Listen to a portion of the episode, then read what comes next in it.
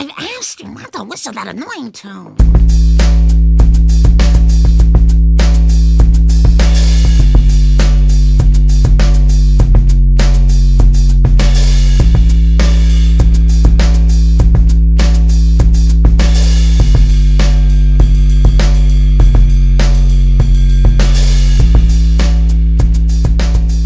Yo, everybody, and welcome back once again to Simpsons is Greater Than, a podcast where we take a look at the cultural impact of everybody's favorite nuclear family, The Simpsons. As always, I'm your host, Warren, also known as Bart of Darkness. Some of you may know me from my Simpsons collection on Instagram and Twitter, Be honest, it's great, isn't it? Go ahead and say it's great if you want to. but if not, when you're done with this episode, you should really go check it out. Now, I'm really excited about this one with David Silverman because, you know, David's just so full of cool stories and knowledge from the early years. He's been animating on the show since Tracey Ullman, and he's responsible for so many great scenes and poses that we all love. And we go through so much of what led him to the show and just how influential he really was to how we see and know The Simpsons. So I really think you're going to love this one, and it's definitely one for the books. Episode 5. Enjoy it. Okay, so David Silverman, how are you doing today, my friend? Just grand, simply grand. Great to see you. Great to see you again. It's great to see you. Um, I guess the you know the way I've been starting a lot of these is uh, because we're all you know confined in some way or another. Uh, what have you been up to aside from work? What, what have you been doing to stay busy? Well, I've uh, I've played some of the horns uh, over there. I'm practicing a little bit more than I've been able to do in the past. I've actually been able to take more walks and stay in better shape. I'm in actually better shape now than I was before everything. um, the other thing that's interesting too is that you see, I've been using Zoom for about two years because while I was doing The Simpsons, I was also working on another project uh, with uh, three Simpson writers: Joel H. Cohen, John Frink, and Rob Zebnik. They'd written this script called Extinct, and it's no secret; it's been announced, and I've been directing it along with uh, uh, Raymond Persi as co-director, formerly of The Simpsons and of Disney. And uh, we finished it just under the wire, just the end of February, before everything lo- locked down. It'll probably be released next year. But that was uh, that was a lot of fun. Uh, but since that time, you know, I've been I've been here in Los Angeles, so that's about that's about it. I have not traveled anywhere. Having a few drinks now yeah, you know, I, I think that's that's sort of the story. There's a lot of things people want to do, and you know, you can't really. Um, Oh yes, Uh, and you know what I wanted to say is that because we, I was I was talking about uh, the film I was doing. I got off track. Uh, Oh, we yeah. were, I've been using Zoom for about two years, starting in 2018. That's when I was first introduced to Zoom, and I realized that since then, hey, I could talk to all my pals on the East Coast. Why don't I do that? So I've been trying to do more of that. um, all right, so I guess we'll I guess we'll get into the the meat of this thing. And when did the idea of making cartoons uh, become a thing that you thought you wanted to do? It's it seems like it's been my entire life. I seem to remember as early as four that I was drawing cartoons. And not I mean like all kids draw, but no, I was into the like drawing cartoons. I want to draw cartoons. I loved animation. Um, you know, I grew up watching not only watching things like, you know, as a kid, so we're talking like, you know, we're talking like the early 60s. So I'm watching, you know, Quick Draw McGraw and Huckleberry Hound and Yogi Bear on the Hanna-Barbera side. And of course, I'm watching all the old Warner's cartoons because the Warner's, you know, the Bugs Bunny uh, show was on. And that was like feeding my brain. And then I was watching a former Warner's uh, director by the name of Robert Clampett in his show called Beany and Cecil. And I didn't know that they were connected, but I sense they were connected even as a young age because I said there's something about the humor and some aspects and even jokes that are like, wait, that was in the Bugs Bunny thing. Uh, and um, the other influences was the, of course, Rocky and Bullwinkle show. Um, and uh, then I was introduced, interested in um, newspaper cartoons. Like uh, my favorites were Peanuts and Walt Kelly's Pogo. And then, uh, you know, it's very interesting about Pogo because that actually had a huge impact on my drawing style. Walt Kelly. Of course, later I find out, wait a minute, Walt Kelly was a Disney animator and he was best friends with Ward Kimball. And Ward Kimball is this Disney animator that I'm also admire. And they were palsy wowsies. And it's everything like comes together in one box. Just like you find all the things that you love about Disney were probably designed by Mary Blair. And Mary Blair at the time was working for a company called Little Golden Books that you read as a kid. And your brain is being like, why is my brain is being controlled by eight people? yeah, no, that's that's really you know it's interesting to see how things are connected and and finding out oh this person worked on this and I love this and you just make those connections.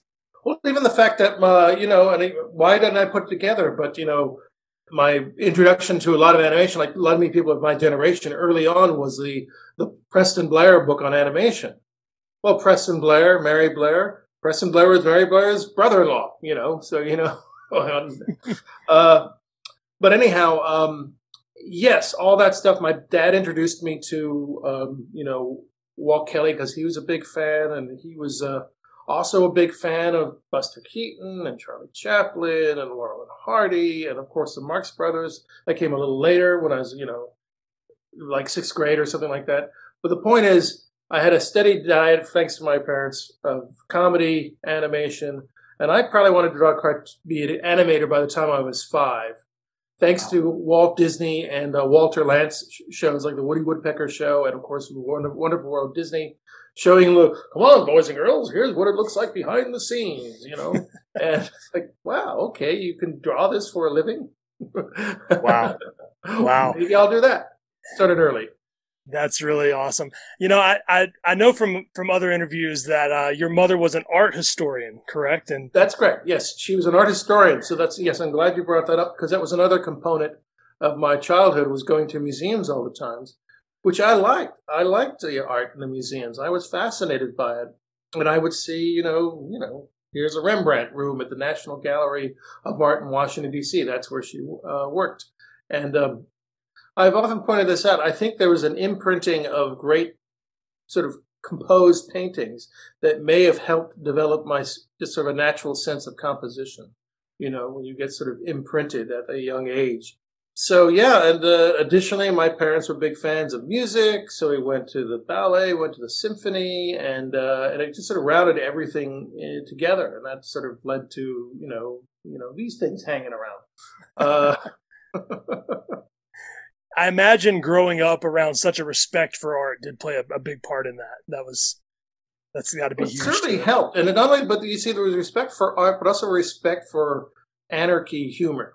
So, because you know, my body, because uh, you know, go from the Marx Brothers and go to you know, uh, we lived in Europe for a year. My dad's uh, was a professor at the University of Maryland. Then he had sabbatical and took us to Europe. And I didn't realize it, but I was hearing the Goon Show when I was in, in England like on reruns.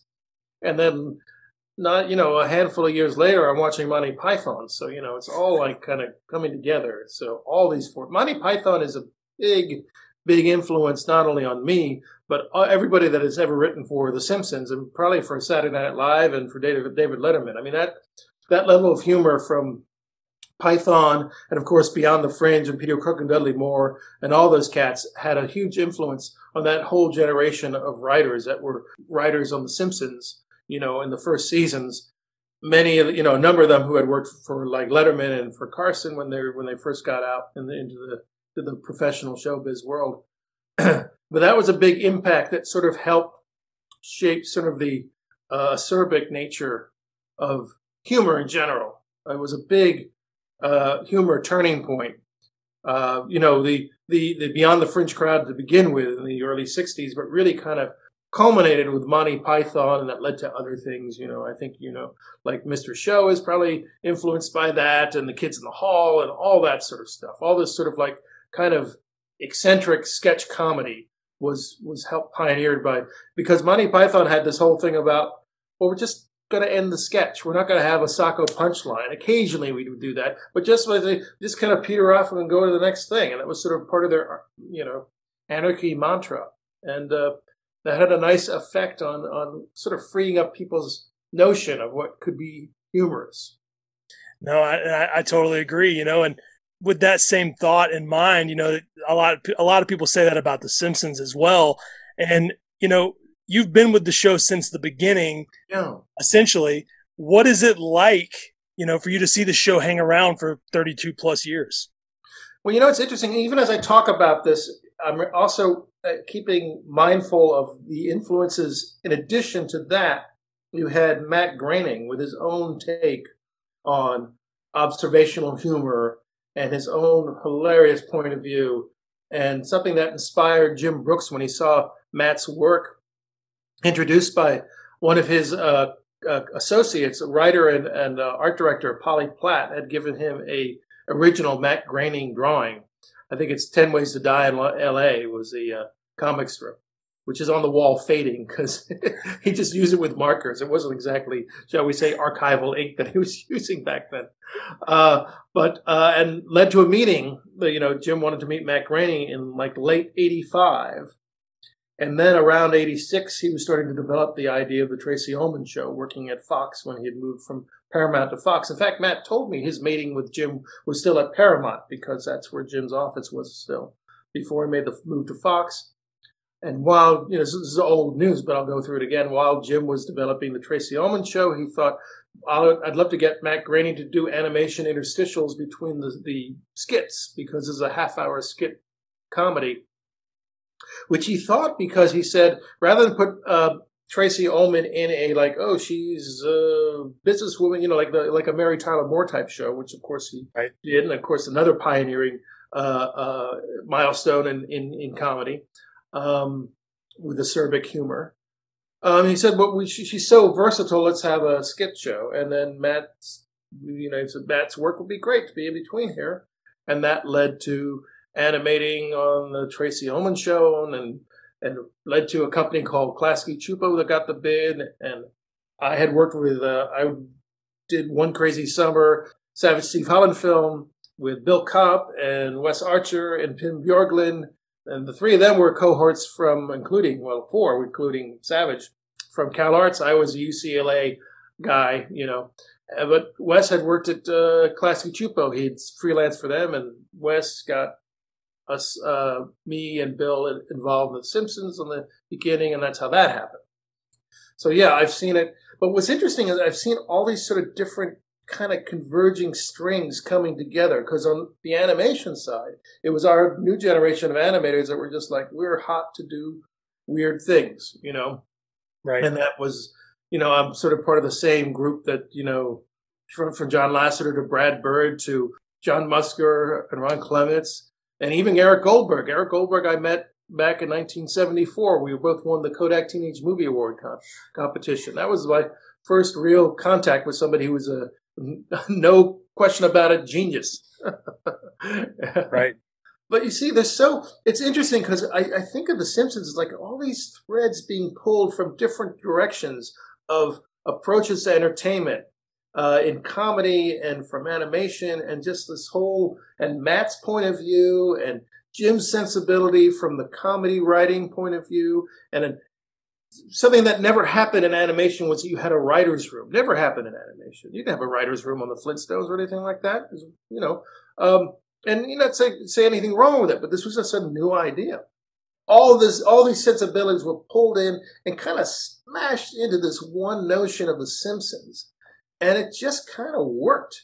You know, I think it just just a remarkable connection, like you know, between you know me and Wes, and the, the good fortune of pulling in Rich Moore, you know, who was pulled in as a layout artist and became director in the first season, and uh, Brad Bird's sensibility being pulled in, and um, from the animation side of a uh, point of view, and and we had our own kind of like inspirations and wanting to do things, you know, visually in animation that would wasn't their normal we didn't do any Saturday morning. We didn't know how, we didn't even have to do exposure sheets. So we invented our own way of doing it. That became kind of an industry standard, believe it or not. I didn't know that until years later. But wow. yeah, and then seeing like the writing staff, this really remarkable writing staff in the first season. And, uh, you know, led by, um, you know, Matt Groening and Sam Simon. You know, Sam Simon's uh, contribution is, is astonishing. And Jim's contribution.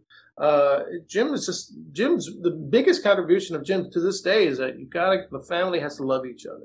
That's the that's the glue. You can't you can be as acerbic as you want to, but you have to you have to have a core to get back to.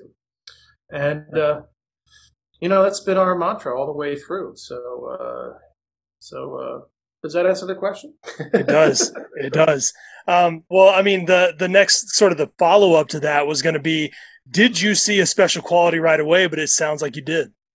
You know, I did because the first script that I got uh, to, well, of course, even when we were doing the Tracey Ullman shorts, there was something really special about this. And at the after the first season of the Tracey Ullman shorts, at the first twenty, it was me and Wes Archer. We were just trying things out, you know. And Matt was very generous to allow us to try and experiment, and he'd pull things back, and he'd say, "Oh, that's really great," etc.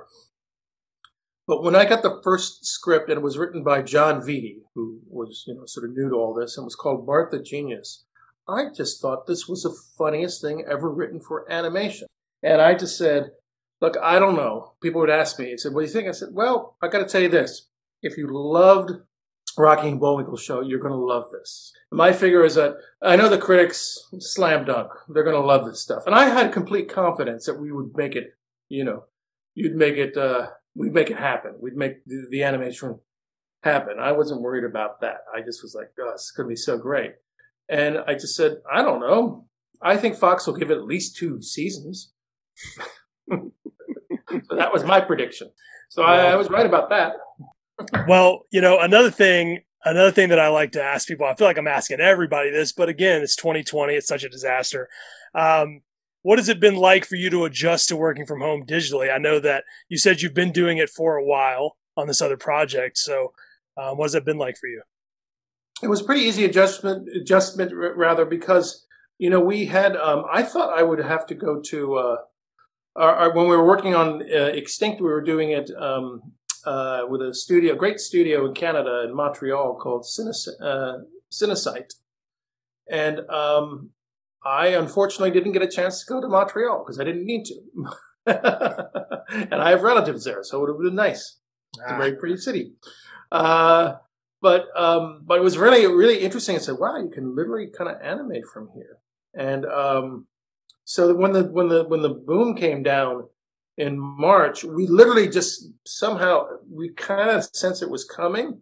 And you know, to his great credit, Tom Klein, who's head of the animation, what was formerly Film Roman is now Fox TV Animation, but he's a head head honcho on that. He was able to get everything worked out and wrangled so everybody had you know a Cintiq set up at home. Most people had Cintiqs; those who didn't, they took their material from their office uh, and get set up so everybody had a station at home. We've been able to continue the show uh, without a problem.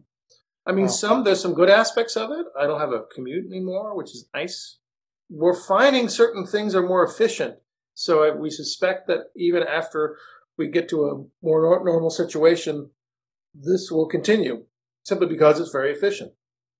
And uh, I could imagine maybe some people who have you know lived far away from the studio may want to continue working at home. Some people won't. But we actually have about four or five people who are out of state, you know, from California who work on the show. But no, it's been a very interesting transition. And you know, the show is there's always work to be done on the show.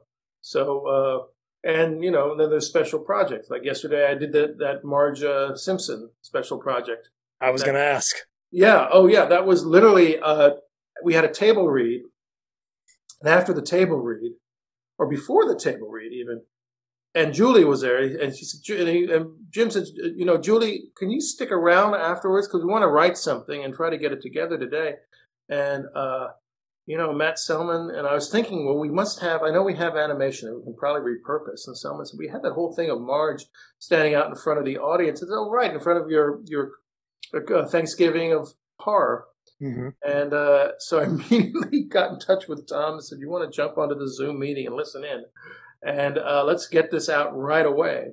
So as soon as that meeting was over, they sent it to me because I had, a, I said, I think I know how to edit this.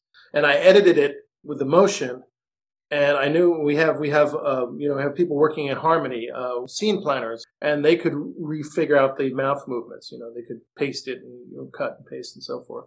So let's do that, and we'll add some eye blinks at some key areas, or some close. What I call uh, emotion eye blinks is where you close the eyes and hold them closed, and then open them like on for emphasis. You know, and that adds that gets that get can get you quite a bit. That was a trick we did on the Tracey Ullman show because we had no money and we had a lot of talking like this and a lot of the eyes closing, coming up like that for expression, for you know, for, for emphasis. Right. Um, and yeah, we got it done in a day, and it came out, you know, this morning. Yeah, I will. Uh, I will probably never get to meet Julie Kavner. I know she doesn't do a lot of. Uh, I doubt I could ever get her on a podcast, but I need someone, whether it be you or Yardley or anyone, to just pass on to her how much I adore her. I'm oh, such a. I certainly will. Yeah, she is literally the best, and she has incredible acting and comedic acting skills. You know, and it's just instinctually. She just says, you know, all right, let me let me try this one. You know, and she's just Yeah. Does these things and these nuances and so funny and just well timed. It's just great.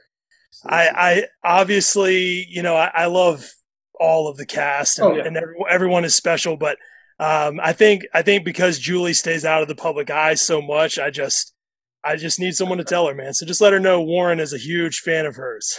Absolutely, we'll do so, and uh, I know she'll appreciate it. She very much appreciates that. She's very uh, friendly and very generous person. Uh, so I want to I want to talk about season one a bit. Um, everyone, well, I think everyone knows that the Christmas special uh, was the first episode, but it wasn't intended to be. Um, and what I want what I want to know is what are your memories of some enchanted evening, and what was it like to be tasked with essentially redirecting the episode? Well, all I can say is that I was at the beginning. You know, I wasn't supervising director until the following season, nominally, and then you know, for all intents and purposes, the third season, you know, absolutely. Um, so I was just sort of focusing. Well, I was working on the s- second episode, which was Bart the Genius. Uh, the first episode was being done uh, by this other guy, and I was like, I wouldn't, I wouldn't go that way about it myself, but you know, I don't think it's for me to say per se because I'm not like you know, and I was not you know as gregarious as I appear now, but uh, but I was like, I don't know, I don't know, and um, and even Sam Simon was asking me about it. I said, oh, no, I'm doing my show. But the thing that was really interesting, it's like, it's, it's almost like remember in Citizen Kane, the two stage cans that look at each other and hold their nose, you know, Yeah, when Susan Alexander is singing, it's kind of like the camera operator, you know, the guy who's shooting the animatics. He's going like, and he's there, and of course, his back where you're like smoking your cigarette in the camera room. But, David, your show is fine. It is so much more interesting, and the compositions and the camera work is so much more inventive. Because I was starting to worry about it. Mean, he's just it's really good, and I Yeah. thought, okay, good. Um, and so, but I, you know, I was really worried about this show, and yeah, and I came back, and it just was not. It wasn't good. It was a kind of a famous disaster. So I'm not saying anything new, but I do remember that. But I can tell you that they did say it's now up to David's show, and if David's show doesn't come out, we're just going to pull the plug out. Just going to forget the whole enterprise. Literally, the entire fate of the show depended on my show coming back, Bart the Genius coming back good. And I was like, uh, what am I? I'd go to bed, and I'd be lying in bed going like, and this, okay, act one. Yeah, I think that's going to be good. That's going to be good. That was laid out well. Gregg Vanzo did a nice job on that, and Bonnie did a nice job. It's just like going through everything in my head. Like, I just, I'm hoping it's not going to be bad. You know, and then I do remember they all came to the studio. First time they all came to uh, Klasky Csupo studio when it was back on um, Melrose and Seward, just uh, off the corner there. They all piled in in this small room that had a flatbed, you know, moviola, and they ran it. And I hadn't seen it yet. You know, it came in like the night before, and I'd gone to bed or something like that. And I, so I was seeing it the first time with them. So I was sort of like this, and all sandwiched between. And the first thing happens, and they're, you know, Maggie's putting up the blocks that basically say equals MC square, and the Scrabble tile falls down, and she they pan up and see the family, and they're already laughing.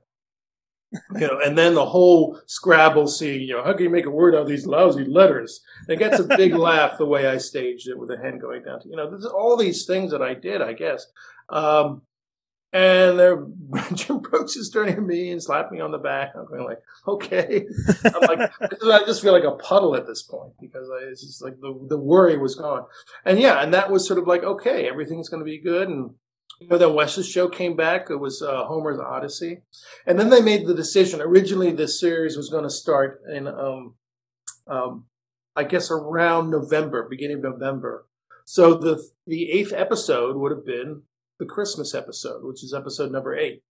And that was the third episode I had directed. I directed Bart the Genius, Bart the General, and then the Christmas episode, and then the Jacques the Bowler episode, Life in the Fast Lane, and then resurrecting uh, Some Enchanted Evening.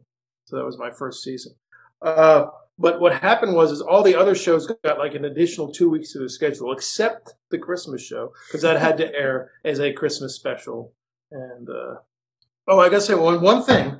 Um, it wasn't. It wasn't. There was first. There was a a, a bowling party for the uh, for the Christmas episode. Interestingly enough, when it aired, and there was another party. It might have been. I don't know. It was a great. I think it was a party at Fox or something like that. And they gave us these Letterman jackets. You know, the red mm-hmm. leather sleeves with the, this drawing in the back of The Simpsons, which I had done for the script, which is still being used. Uh, and you know, I remember Brad Bird and I was saying, "Oh, these are really cool. You know, this is great."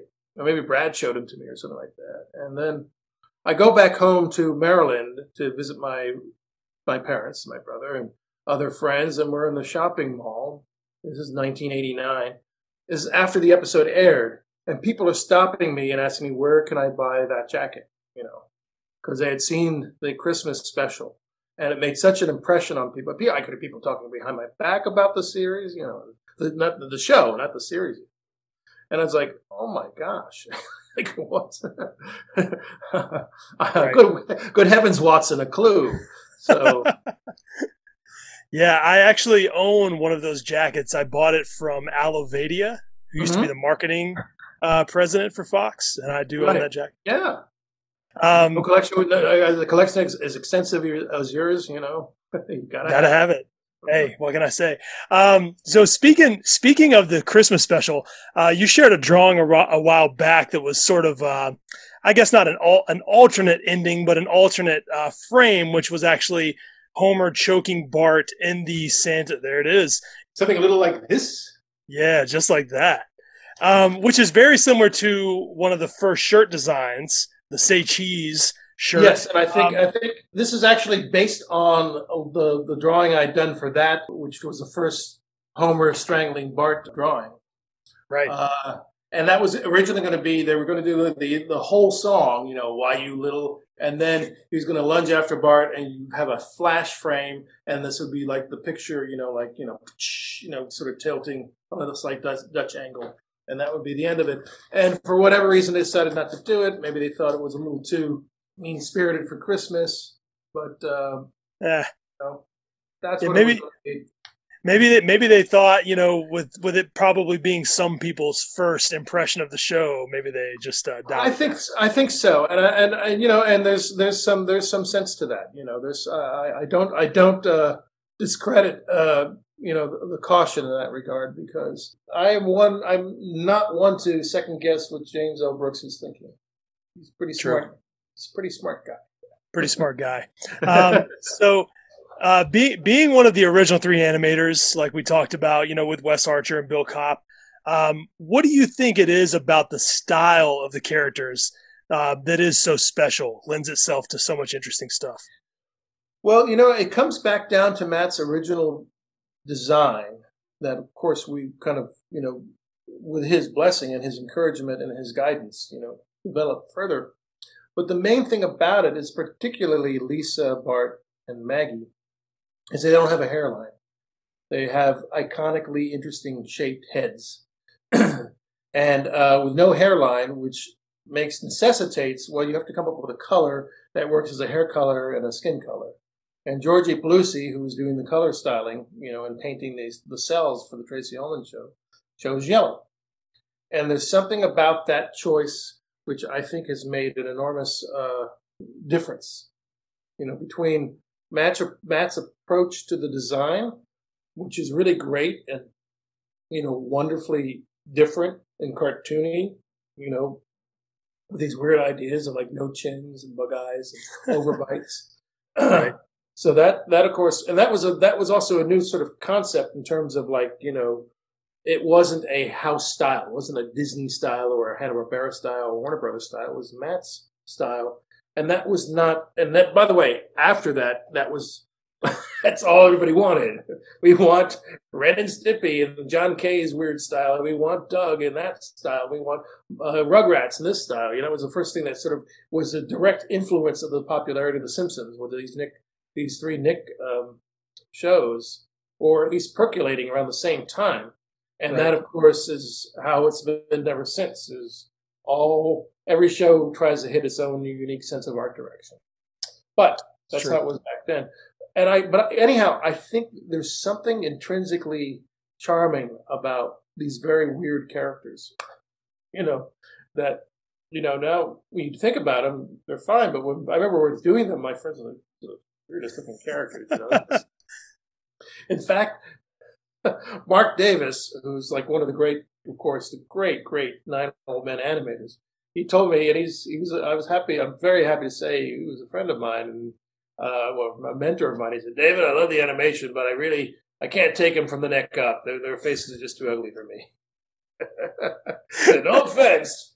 It's my and he, listen, this is my old guy design sensibility, but you know, good job, a great show.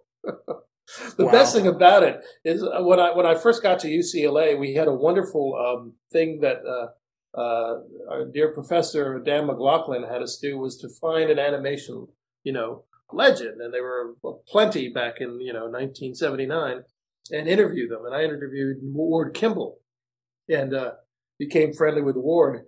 And when The Simpsons came out, he actually sent me it's not a fan letter, but just a great letter of congratulations of how much he loved The Simpsons. And that was like a big, you know, big deal. Getting a, a letter from him saying, you know, you know, bravo to what you did. you know, wow. One of my, you know, absolute heroes. Um, well, you know, I, I, mentioned I mentioned Wes. Um, I told him earlier that I was speaking to you today, and he told me to let you know that we've always been out of our minds. yes, he, he's true. Right? It's true. We, we we have to keep reminding ourselves that we were always out of our minds. We always were a little out of our minds. Absolutely. I had a feeling you would like that. He told me to, to pass I it on. I absolutely adore that. No, Wes is just the greatest, and and by the way, inspired me immensely. I mean, his his contribution to The Simpsons is colossal, and his sensibility, his drawing style. He really I really learned a lot from Wes. I got much better in drawing learning from him just by watching how he approaches. I mean, he's just a just a genius draftsman and a genius funny cartoonist. yeah, no, Wes really solid drawing, and he just sort of draws like it's in my brain. It comes out like this, almost like he's almost like a fax machine. So, sort of on that same point, uh, you were known for giving you know certain scenes uh, a special kind of life. Um, what is an example of a scene or a type of scene that that you just sort of know when you hear it that it'll be fun to draw? There was something the first time that really hit me. Well, I guess early, early on, even in, in the um, uh, the first episode I did, uh, Bart the Genius, there was something about Homer at the door as Bart, you know, he's trying to knock at the door and get in there. that struck me. This is going to be a lot of fun, particularly with Dan's acting and the noises he was making. So I got inspired by that. But then, not long after that, um, I don't know. There's certain things. Certainly, like the most obvious one is Homer saying, "You're living in a world of make believe." That whole thing, you know, Marge, you're my wife. I love you very much for living in a world of make believe. and there was something funny about the way Dan read that. First of all, something about the funny about the way George wrote it. And George told me later. He said, "Well, I don't know. We just for trying it. You know, you write it. But he said the way that Dan read it completely surprised him and charmed him. He thought that was hilarious because it just it didn't say anything. It just said it's just written out. Marge, you're my wife, and I love you very much, but you're living in a world of make believe, of flowers and bells and leprechauns and magic frogs and funny little hats. And that's what he'd written out. And that Dan went,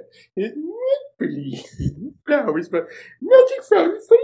It's just this whole sing song, high pitched voice, and it was hilarious. And so I could not help but be inspired to just go, Ooh. just like go into it. And then right afterwards, it was a scene where he's going, Dear Mr. Burns, and he's dictating a letter.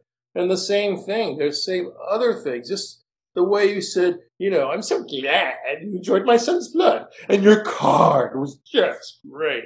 It was so expressive. And I said, you can't have a talking head here. You have to get into it with the body language.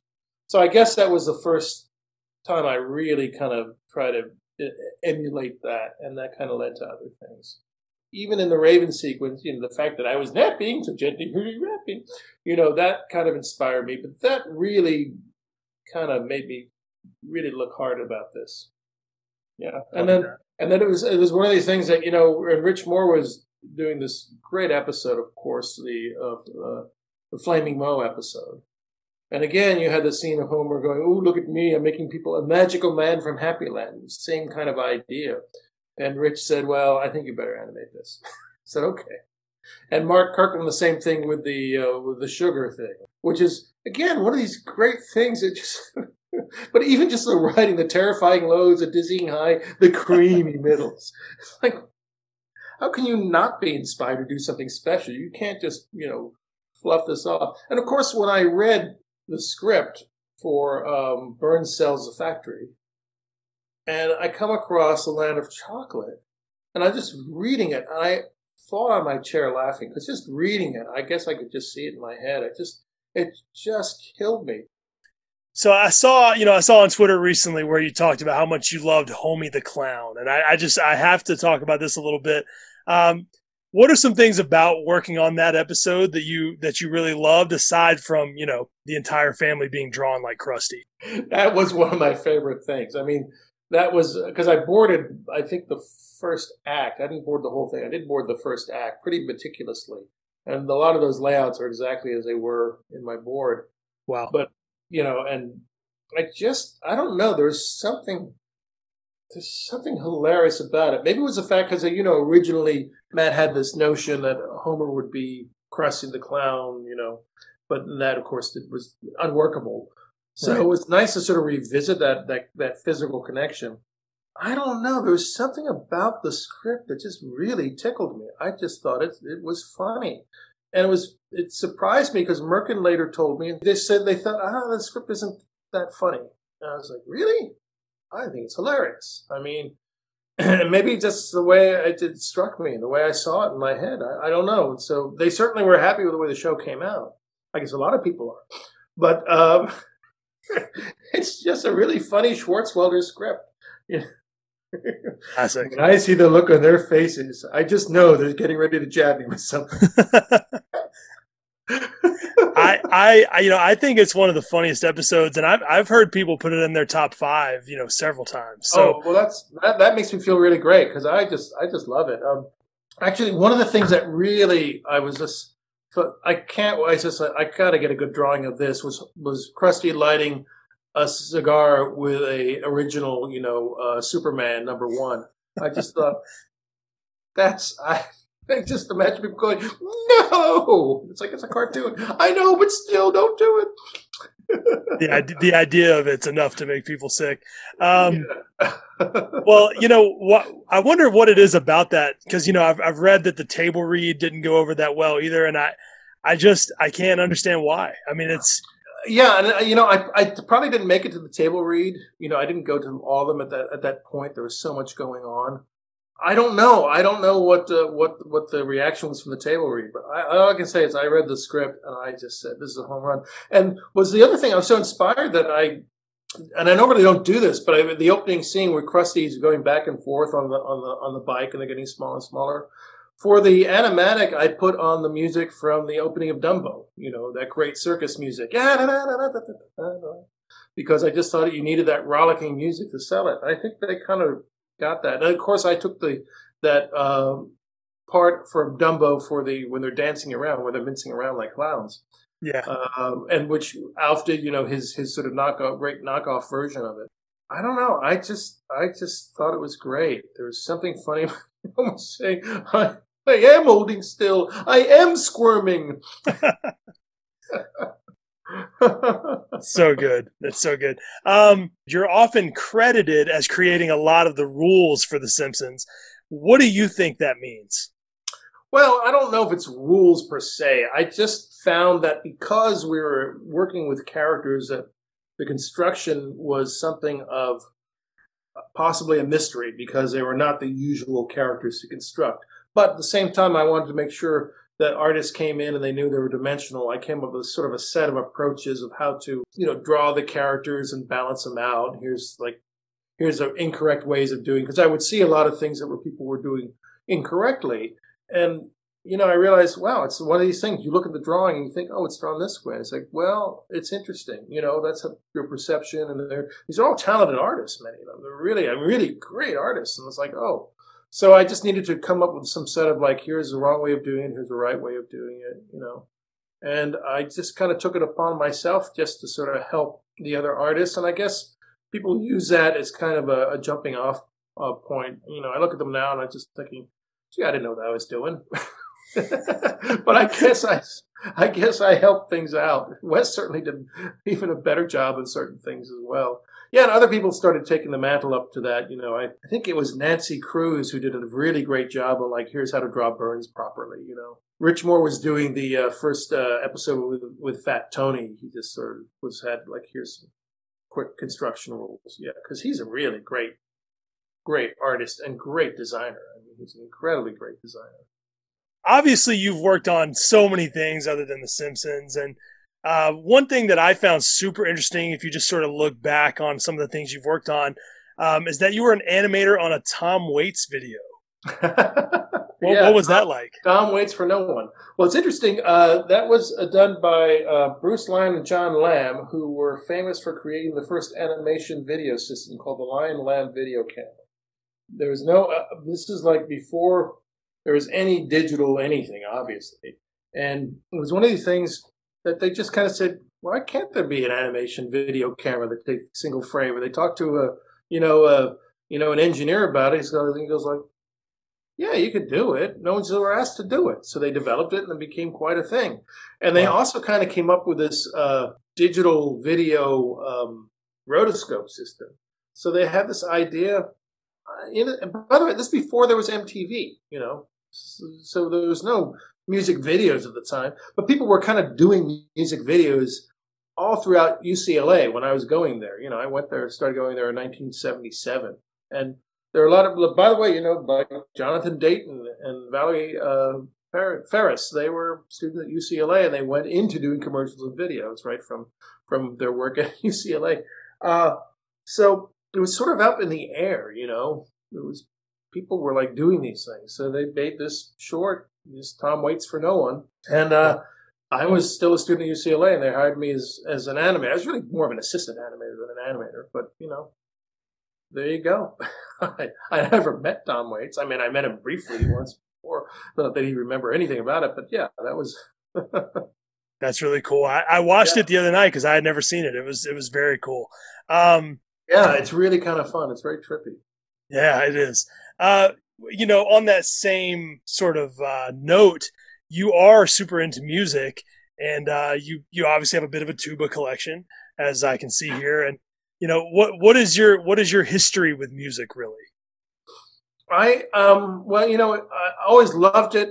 I took piano lessons when I was a very young kid, you know, and they just, you know, sometimes you start people too young and their interest is not as good as it should be. So I didn't stick with it at all. I think I stopped playing after two years of lessons. but I remembered how to read music. That did not leave me. And I got very interested in music like later on, like I, when I was like, you know, 11 or 13 or something like that. And I started reading scores, like following along with music, reading scores because I was so fascinated by how are they getting those textural sounds? You know, oh, it's the trombones and the cellos together. Oh, that's really interesting. Or the bassoons and the French horns. Wow, that makes an interesting sound. And how about all this stuff here? You know, look at look at what the harp and the celeste are doing together. Uh, so I got really interested in orchestration, and I, I, I always liked the lower sounds, particularly the tuba. I just liked the, the sort of the textural sound of it. And I was also getting interested in Preservation Hall Jazz Band, and I was fascinated by their work, and we saw them a few times. And and there was one point that um, uh, in in high school, I was taking. We had this great band director named Alfonso Salazar. We called him Doctor Fonz, and uh, he was teaching just a class, a half hour class in sort of basic music theory. And I went there, and basically there was a tuba on a stand, kind of like the you can see there in the corner, the red tuba over there, that just sat there and clearly did not move for the entire time that I was in. I realized nobody's playing this horn. And I asked uh, Dr. Fonz, can I borrow that tuba and take it over the summer and learn how to play? And he looked at me and said, "Oh, would you?" he was so happy. I said, "Sure." So I did, and I did, and I learned how to play it. And I think I learned pretty fast. And I think one of the reasons what I, I had been, as a friend of mine pointed out later, he said, "Well, David, you've been studying music for years. You just hadn't played an instrument." Yeah, that's true.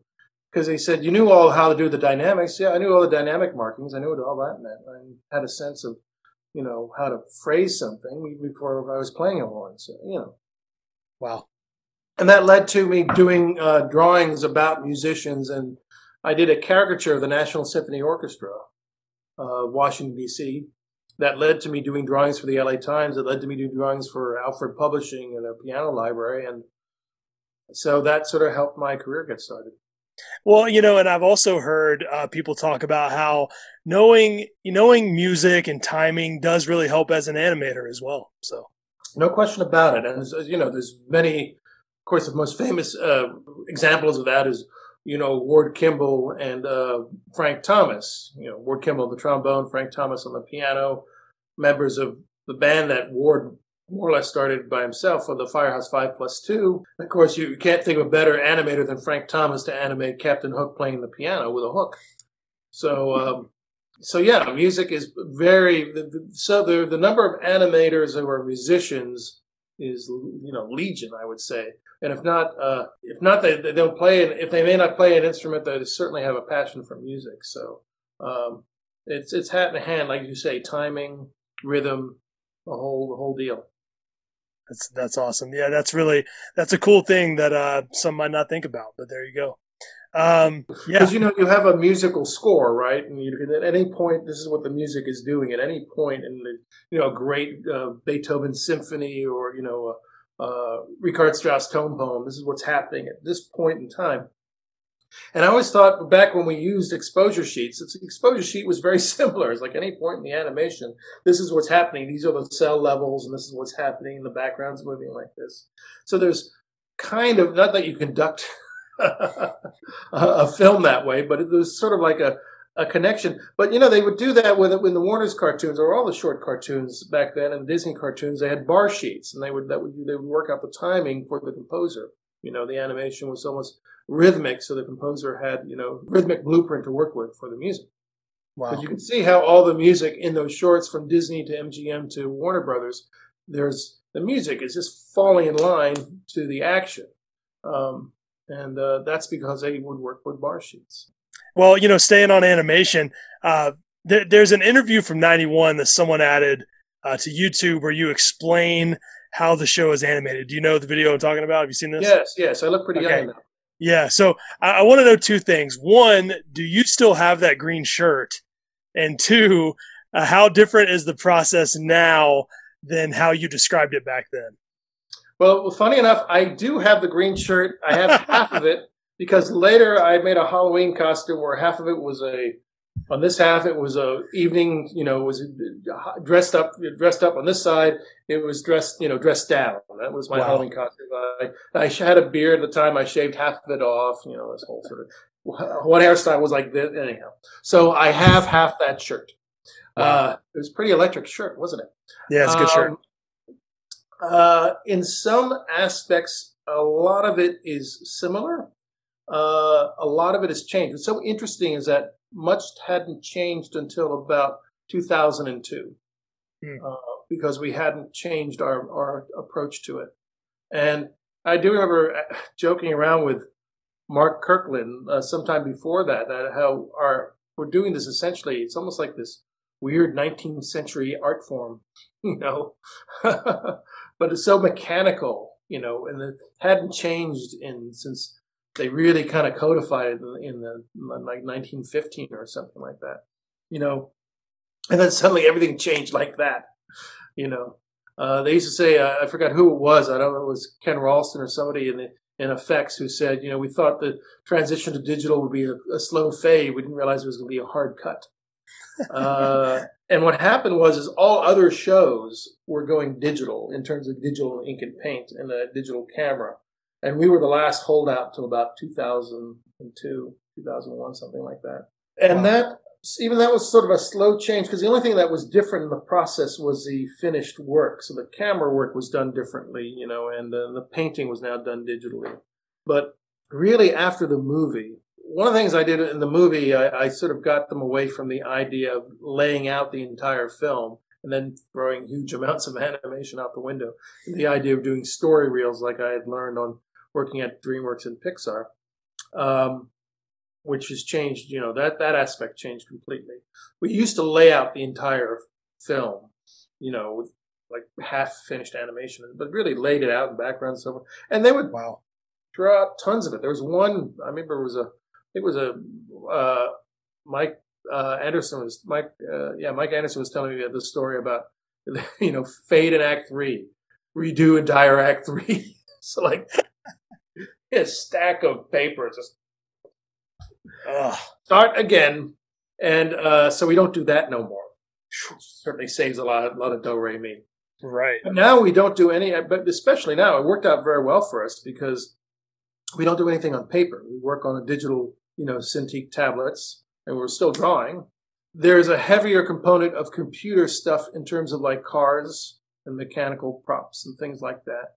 Uh, and sometimes we have a computer background because it, it calls for like you know a you know specific sort of which which is more of a you know that's that's a great thing. That's that saves time. But you know, still drawing and still you know layers of animation and so forth and timing it out and so on. Uh, that that aspect is still the same. Um, we we basically what we do instead of we do what we call an animatic, but essentially it's a it's a sort of more refined storyboard that we present to make sure the jokes are working, the timing's working, and so on. The compositions are are right or they're in the ballpark anyhow. And then after that, we do the finished, you know, layout animation before we send the work to overseas to Korea for the in-betweening. But we do the thing too. It's wonderful. We still do a great deal of the animation here in town in terms of it's all keyed out. If you see our, if you see a uh, a layout reel, uh, you'll say, "Oh, well, it's all there, all the all the key action." And sometimes, like for a specific dance scene, you know, it's fairly well, it's fairly fairly elaborate. And you know, we're fortunate we have like five former great, you know, former great Disney animators working for us. They wanted they want to draw, so we have, you know, we have uh, Nik Ranieri who did you know Lumiere and Sleeping Beauty, Kathy Zielinski who was at Disney and DreamWorks, and she was I'd met her years ago, and she said she was tired of doing CG. She wanted to draw again. Uh, Carolyn Cruikshank, Jeff Johnston, we're very fortunate. We couldn't have got these guys in the 90s, and now they're happy to work with us, and we're happy to have them. It's just, it's just terrific. Yeah, that is so, that so, is so cool. Yeah, some aspects same, some aspects are different. So, so basically, what I'm taking away: shirts not as wild, but the process not that different. well, I'm wearing a mundane shirt today. I, but I mean, here I look better. Well, hang on a second. See what we got. There we go. It's better. There we go. There we go. That's that's much much better. Much better. Much better. so, um, so, so you've directed both Maggie shorts, including the most recent one, Playdate with Destiny, yes. which I always say density. I always confuse. I always say it wrong. I always say density. Uh, did you feel, uh, you know, like you guys to try some new things with those? What was it like doing those? Well, was I, I, actually, you know, the, the first one I really had a lot of fun with, and uh, the second one is, was was harder because I was working on the extinct film, so I I had to leave uh, a lot of it uh, to the team um, to like figure some things out. I mean, I still, yeah, I had my hand in it, and I, you know, I was very intent on the boarding and so forth, and trying to find solutions for things like that. Uh, I was happy to get get writing credit on that one too. Eric Koenig was a big help as a, as a, uh, my assistant director, and uh, a really great team of artists. I mean, that's the other thing. Uh, we had a great team of artists in the first short, but I think we it's a, it's even a, a, a more a deep we have a deeper bench now than we had from even six years ago. Uh, many of the same people, just just more talent has come in in our through our doors. The second one was easier to do in that regard because the, we have a deeper talent pool, and the fact we didn't have the 3D aspect on it. Although Eric Kurland, who did the 3D in the first one, he was he was a wizard. I mean, he can just do it in in literally hours. You know, we get the material back from from AKOM in, in Korea, and he's like, uh, "David, I have something to show you." I'm like, really, that quickly? Wow. Wow. I really, really enjoyed it, and then also the, in the first one, I was able to at least animate a couple of scenes in it, so that was fun. Yeah, no, I, I think they're really great. I, I, saw it in theaters right before the world shut down, so that was great. That. I was able to catch it a few times in theaters too, and I was very happy to see it. I was very happy to see it in front of a Pixar film. That sort of felt like, oh, I have some. I felt like there was some like symmetry in that, you know, working at Pixar, and Monsters Inc., and having a short in right. front of it. It was like, wow, that's pretty cool here I am working back at Disney again. well, and you know, and onward also really good. I, I spoke with Al uh, Al Jean about that for a moment as well. It was also very good. Oh, very good film. A really, really surprisingly uh, wonderfully touching at the end, and very, very uh, lovely ending, and just just another one of those fun, really fun Pixar films that comes from a place of someone's personal experience, and uh, uh, yeah, just great. Yeah, really good. So, you know, a, a running theme of my interviews, uh, one of many, is, um, you know, obviously I'm a collector. Um, that's sort of why I started. I, I, collect tubas and I collect hats. So that you know that's that's why I started uh, this account on Twitter and Instagram is just to sort of show off my stuff and what I've collected over the last eight man. years. And uh, you know, what what is what are your memories of of the merchandise? Were you in tune with it much in the early '90s, or? Oh, this is funny. In the first year, they were trying to sort of get me engaged in the in the merchandising, and like they realized that he doesn't have time for that. So you know, uh, it was really wild. I mean, the first year there was crazy. There was actually a temp pop up Simpsons store in Westwood, uh, uh, Westwood Village outside of UCLA. Uh, and it was it was really nuts in the first year. I just remember that it was like everywhere. And the first bunch of years there was uh, like this nonstop Simpsons, but I guess it continues. I don't know. I, I I don't I can't keep up with it. I guess we're still making more Simpson merchandising. Yeah, I mean, th- there was just a line of shoes that came out with Vans. Oh, that's right. Um, of course. Yes, yes, yes. I, I, um, I Kidrobot's still making a lot of stuff. I mean, there's a lot of good stuff coming out. It's not quite as saturated um, as it was in the 90s. I really love the Kidrobot stuff. It's interesting to see which ones they get the most inspired from. I always have a dream of them. It would be great if they would do the Flaming Tuba guy as a Kidrobot maquette. I don't think I'll see that though uh, maybe F- fingers crossed. Um, if they so, do the, the, the obscure, weird character line. Hey, they should. I mean, they you know they did make a lot of the guys from Moe's Bar. That's pretty obscure. So well, that's true. That's that's pretty great. Uh, I, um, I, do, I, do, love those. This is just great.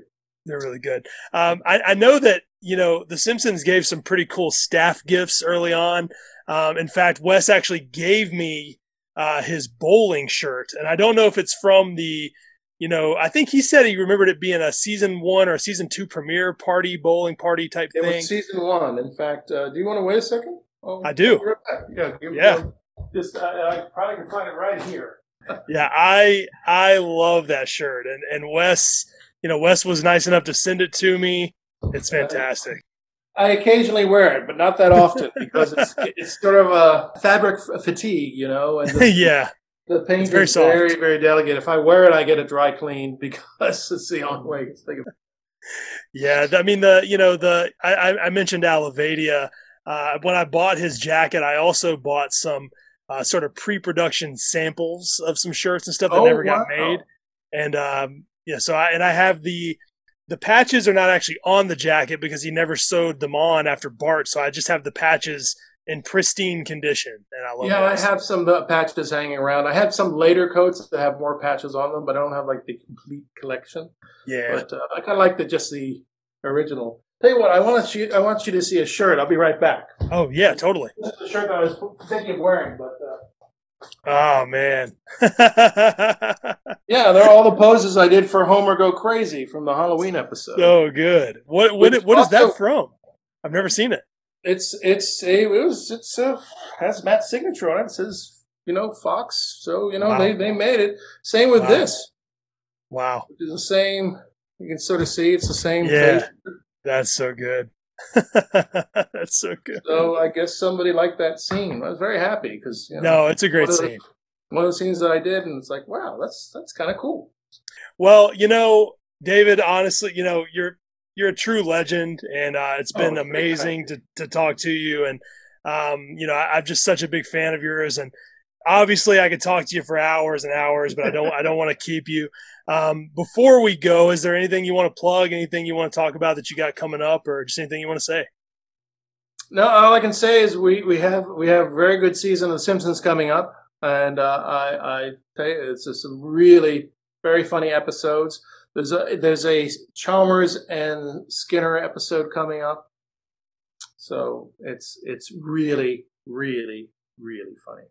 Um, I, I to me it's it's people say you know people oh Simpsons has been funny in 20 years. It's like nuts to you. It's still hilarious. And and this episode, if you if you see this episode, I defy you not to laugh at it. um, and uh, and I'm also I'm happy to say I, I'm continuing working on uh, Duncanville, and I I really like Duncanville. This the season is very funny. There's some great episodes, and the characterizations get get even more richer. You know, so so that and hopefully you guys will see Extinct sometime. you know, David, again, I, I- can't wait for season 32. I couldn't agree more that the show is still very funny. I've, I've long said that I, you know, I keep a list on me of great episodes um, to just, you know, slam on people whenever they, they try to say that. they try And, to diss it, you, you Yeah. throw it down on them. They go like, "Well, maybe I'm wrong about this." uh, well, not as often as you would think, but sometimes I do uh, bring people to the light. So um, I'm, I'm gonna I'm, I'm gonna keep trying to do that, and uh, you know, I, I hopefully you know we can do this again sometime, and it was a blast.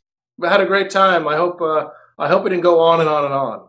No, no, I can listen to you talk forever, David, and um, I'll you know I'll I'll uh, I'll keep you posted on when this is ready to go, and uh, I'll definitely see you very soon. Okay, Warren. Real pleasure. Awesome. Thank you. Awesome, David. Thank you so much, man. I'll see you Thanks soon. everybody listening. If you enjoyed this podcast, check out the official Instagram at Simpsons is greater than, or follow me on Twitter at Simpsons is great. If you're curious about me or my Simpsons collection, just search for Bart of Darkness on Instagram and Twitter. Thanks again for checking this out. I'll see you next week.